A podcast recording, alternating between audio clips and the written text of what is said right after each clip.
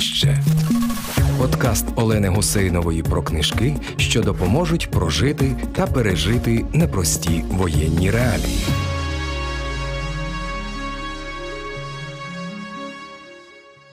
Вітаю, мене звати Олена Гусейнова, і ми з вами, друзі, зараз будемо говорити, як завжди, про книжки. Будемо говорити про те, як видаються книжки після 24 лютого, чому виникає це рішення, скільки в ньому відваги, а скільки в ньому ризику, і скільки в ньому віри в те, що книжки все ще потрібні, і вони все ще можуть щось корисного зробити для нас з вами після 24 лютого. Про це все я запитаю у Ілони Замоцної, співзасновниці видавництва Віхола, одного з тих видавництв, які от я пам'ятаю цей момент, коли я побачила, що видавництво Віхола навіть через соціальні мережі звертається до українських письменників і не тільки до всіх, хто пише стосовно того, що чекаєте нових рукописів, які би рефлектували, які би осмислювали реальність, в якій ми живемо. Момент, коли ви зрозуміли, що до книжок можна повернутися. Це який момент? Це фактично був уже березень. Тобто, ми в лютому роз'їхалися трохи по Україні, бо ми знаходимося в Києві. Частина роз'їхалася. Ми зідзвонювалися дуже багато онлайн. Загалом в нас в принципі немає офісу. Ми завжди працювали онлайн, і тому для нас це не стало якимось таким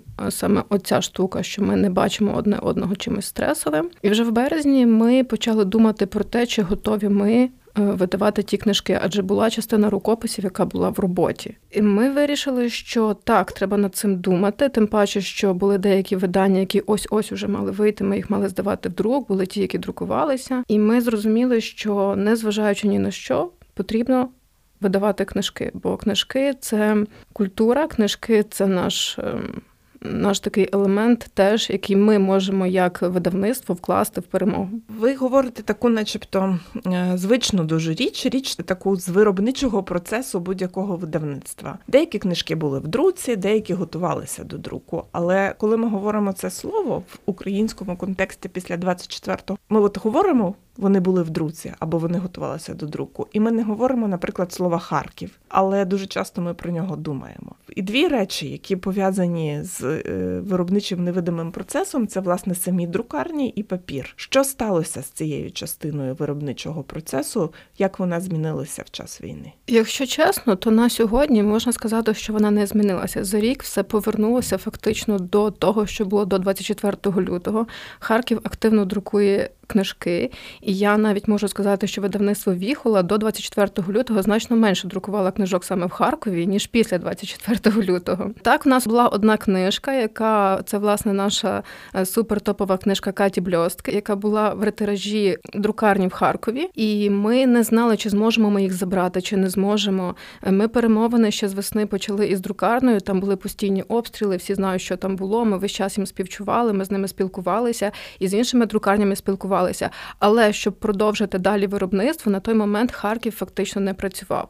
Е, і Київ так само, київські друкарні вони не могли нормально повернутися до роботи. Але були західноукраїнські друкарні або підкиївські друкарні, які могли нам компенсувати цей процес друку на період, поки Харків і Київ повернулися до роботи. І тому е, загалом якихось страшних проблем з цим не було, тому що запаси паперу у друкарень були. Е, швидше я би сказала так, що на момент, наприклад, квітня у нас вже друкарні просили роботу, тому що в них був папір.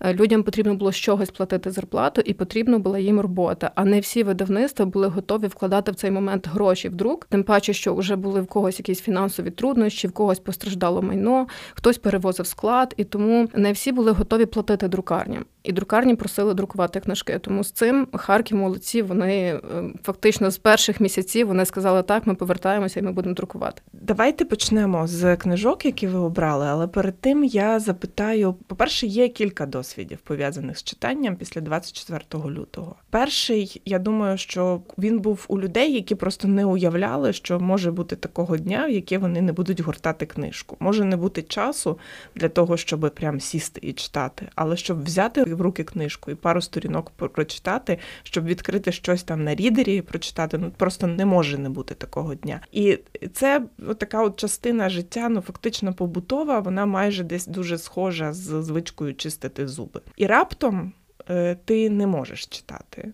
Ти відкриваєш, що ти так, книжку ти ще взяти в руки можеш, а зрозуміти речення ти вже не можеш. І далі хтось прям примушував себе переходити через е, незручне читання, а потім повертатися до нього. Хтось так і не зміг цього зробити, до когось це так і не повернулося. А хтось, от, наприклад, як Олександр Міхет в одному з розмов з моєю колегою Іриною Славінською про читання, він сказав, що наразі не знає, що інші люди можуть шукати в читанні і книжках. Ви знаєте, що там шукають люди?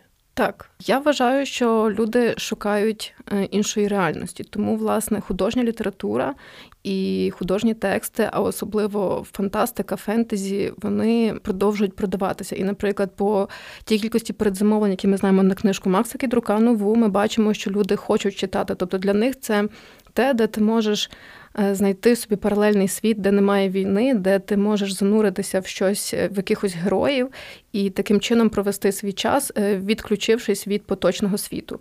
В нас теж така була схожа ситуація в компанії, адже ми спілкувалися між собою багато. Ми тільки в цьому році видали першу художню книжку. До цього часу ми видавали тільки нонфікшн, а це відповідно чітка концентрація на книжці, яку ти читаєш, бо ми читаємо рукописи і даємо коментарі авторам, де треба доопрацювати рукопис і тому треба концентруватися на тексті, на якихось зауваженнях. І після 24-го ці рукописи лежали. Ми не могли ніяк примусити себе повернутися до читання рукописів, але при цьому, е, спілкуючись між собою, ми зрозуміли, що ми можемо читати, тобто дехто з нас може читати художню книжку.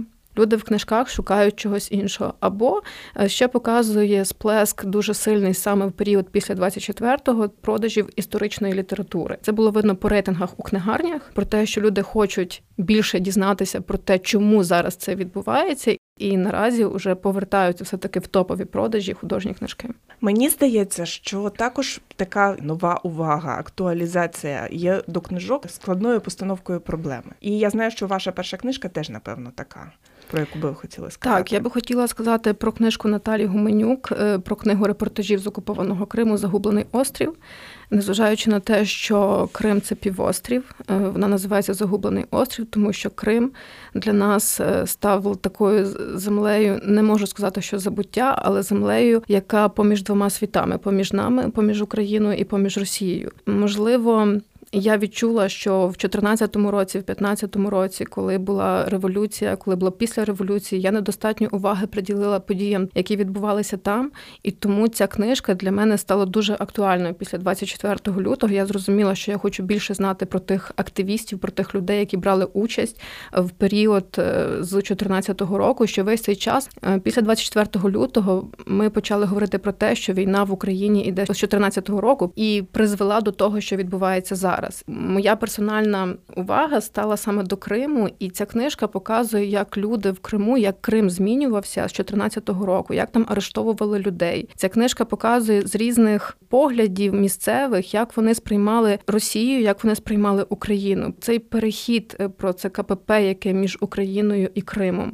Зараз ми багато говоримо про те, що повна перемога буде України тільки тоді, коли Крим буде український. І що ж таке Крим сьогодні? Ця книжка дає зрозуміти, тому що Крим за цей період уже дуже змінився. Коли вже ти дочитуєш до кінця цієї книжки, і там наприкінці люди, які працюють у сфері відпочинку, кажуть, що на початку, тобто, коли була ще Крим був український, тут було там 40 відпочиваючих відсотків відпочиваючих там з України, е, там ще частина була за кордону, і там, наприклад, там 30 чи 20% відсотків росіян. То зараз зараз це 98% росіяни. Тобто Крим повністю змінився. Ми кажемо, що перемога це Крим український, але робота, яку потрібно буде проводити на цих територіях, як і на деокупованих територіях е, Донбасу, це дуже велика культурна робота. І тому ця книжка я вважаю, що мастріт для кожного, хто вважає, що Крим має бути українським. Нагадую, що ми, друзі, з вами говоримо про книжки. Зараз говоримо про читання і про книжки після 24 лютого 2022 року. І говоримо і про таку щоденну практику читання книжок, яка я це говорила з першого випуску цієї програми, в яку цілив ворог, і цю звичку треба захищати, як і багато інших звичок, і в складну роботу, непросту роботу українського видавничого сектору, в те, щоб книжки просто видавалися, потрапляли в книгарні, щоб були відкриті і працювали книгарні. В це, очевидно, ворог теж цілив. Ілона Замоцна, співзасновниця видавництва Віхола, розбирається з цими всіма звичками і практиками і виробництвами, в які цілить ворог разом зі мною. І ми пройшли першу книжку Загублений острів Наталі Гуменюк. Книжка видана до 24 лютого 2022 року, але яка повертається до нас і стає наново актуальною, говорить про виклики деокупації, які будуть з нами і через які нам доведеться пройти. А повертаючись до тексту, який я вже цитувала, це текст моєї колеги Ірини Славінської про читання, як ми не читаємо або читаємо в час війни. І Ірина цитує там Олександра Мехеда, зокрема та цитата, яку я вже озвучила, про те, що складно насправді зрозуміти в час, коли книжки нас не врятували, і наших близьких не врятували начебто, знову зрозуміти, про що ці книжки мають до нас промовляти. Але Олександр також зауважує те, на що я теж звернула увагу: про бум е, переведень української класики. Ви теж долучилися до цього буму. У вас є серія, де ви з українським каноном працюєте і намагаєтесь його переосмислити. Але не тільки ця серія, ви не тільки там з класикою е, працюєте. Книжка, яку я теж бачу на столі, Марсіани на Хрещатику Віреєвої, літературний Київ ХХ століття така антибулгаківська книжка. Ми в черговий раз опинилися всередині дискусії, що робити з Булгаковим, чи треба навколо нього е, висаджувати палісадник любові і вдячності за те, що він згадав великій російській літературі Київ, чи може щось інше з ним зробити. І це якраз книжка, яка ну таким путівником по класиці початку ХХ століття, київській класиці, є. Як ви взагалі цю тезу оцінюєте? Як ви її інтерпретуєте? Чому з'явився цей бум переведення класики? Чому видавці хочуть видавати тексти з шкільної програми, е, тексти, які в інтернеті дуже легко скачати? І чому люди хочуть купувати такі книжки? Це для нас стало насправді здивуванням. Я вам чесно скажу, тому що саме оцей бум на класику і на те, що її купують в папері, так багато цих текстів власне є у вільному доступі в інтернеті. І тому, коли ми почали думати, ми зрозуміли, що за лаштунками імперії є дуже популярна книжка. А власне в книжці розбираються різні тексти української літератури. Якщо є увага до розмови про тексти української літератури, то може бути увага до текстів. Ми знаємо, що співвідношення продажу паперових і електронних книжок в Україні це там 90% паперові, 10% електронні. Зрозуміло, що цьому ще заважає піратство електронне, але разом з тим, все-таки більшість має цю потребу читати паперову книжку. І коли ми видавали першого хвильового, планували друкувати тираж півтори тисячі, то ми ризикували, тому що це був ще період, коли ми були не дуже фінансово стабільні. Ми не знали, чи це взагалі буде продаватися, і ми просто ризикували. Тим паче, що в інших видавництв книжка вже була надрукована в папері. Для нас було важливо, щоб про цю книжку люди знали, тому що хвильовий не дуже простий до читання. Це не є любовний роман, це не є навіть історичний роман з якимись подіями. Повість про санаторійну зону вона для сприйняття доволі складна, якщо тобі не розкажуть, чому він так писав, який період він писав. І нашою основою це були передмови, які ми даємо до кожної книжки. Я дуже рекомендую читати ці передмови. Якщо ви навіть не хочете читати, бо ви думаєте, що це вам заспойлери сюжет, то прочитайте після цього, як ви прочитали книжку, і для вас відкриються просто очі. Тому що, наприклад, якщо читати Віктора Домонтовича інтелектуальні романи, то це будуть для вас просто любовні романи. Якщо ж ви прочитаєте літературну критику або будь-яку там передмову до цієї книжки, ви зрозумієте, що дуже багато підтекстів.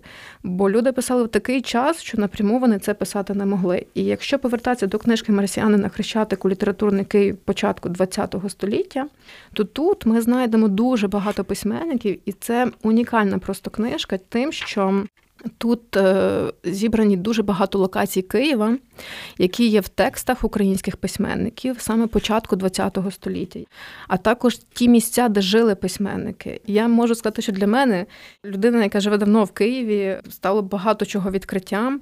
І коли ти читаєш, наприклад, е, того самого Венеченка записки Карпатого Мефістофеля, і ти ніби прогулюєшся тим самим зараз бульваром Шевченка, а на той час Бібіяковським бульваром, і там ростуть теж тополі тополі, ти собі уявляєш, а невже це можуть бути ті самі тополі, що бачив Виниченко, та ні, не можуть вони бути такими старими. Ну це інші тополі, але тоді теж були тополі. І тому ця книжка вона про літературні тексти, але вона також і про літературні події, і вона про культуру. Ми говоримо завжди про те, що в Україні політика була не дуже сильною стороною. І тому в політиці дуже часто присутні люди з культури. Ми про 20 століття говоримо. Так, так. Ми говоримо про початок 20 століття. Власне, ця книжка і має такий підзаголовок літературний Київ початку 20 століття. Чому тут марсіани на хрещатику? Це коли ви прочитаєте книжку, ви дізнаєтеся, я вам не буду це наперед розказувати, щоб ви знали, чому вони прийшли сюди з Марсу. І ця увага до класики, про яку ви кажете, вона і показує нам, що цей запит на свою культуру, на розуміння своєї культури, на повернення до своєї культури. Це може звучати трохи абсурдно, тому що ми всі вчилися в школі. І багато хто, кому ти кажеш, давайте читати класику, вони кажуть, то я вчився в школі, я це все читав, я не хочу це читати ще раз. А інші кажуть, ого. Ви вважаєте, що це шкільна програма? Я нічого з цього не читав. І в цій серії класики, як і в цій книжці Марсіани на Хрещатику, люди можуть для себе і знайти щось те, що вони вчили в школі, і разом з тим знайти щось нове. Потреба читати класику це один з способів повертатися до читання. Ви раптом читаєте текст, який дійсно був в шкільній програмі. Я романтика хвильового, наприклад, є в шкільній програмі. Та? Тигролове Багряного є в шкільній програмі. Повій нема, але хіба ревуть воли, як ясла повні, пана Самирного є в шкільній програмі. Гайдамаки Шевченка є в шкільній програмі.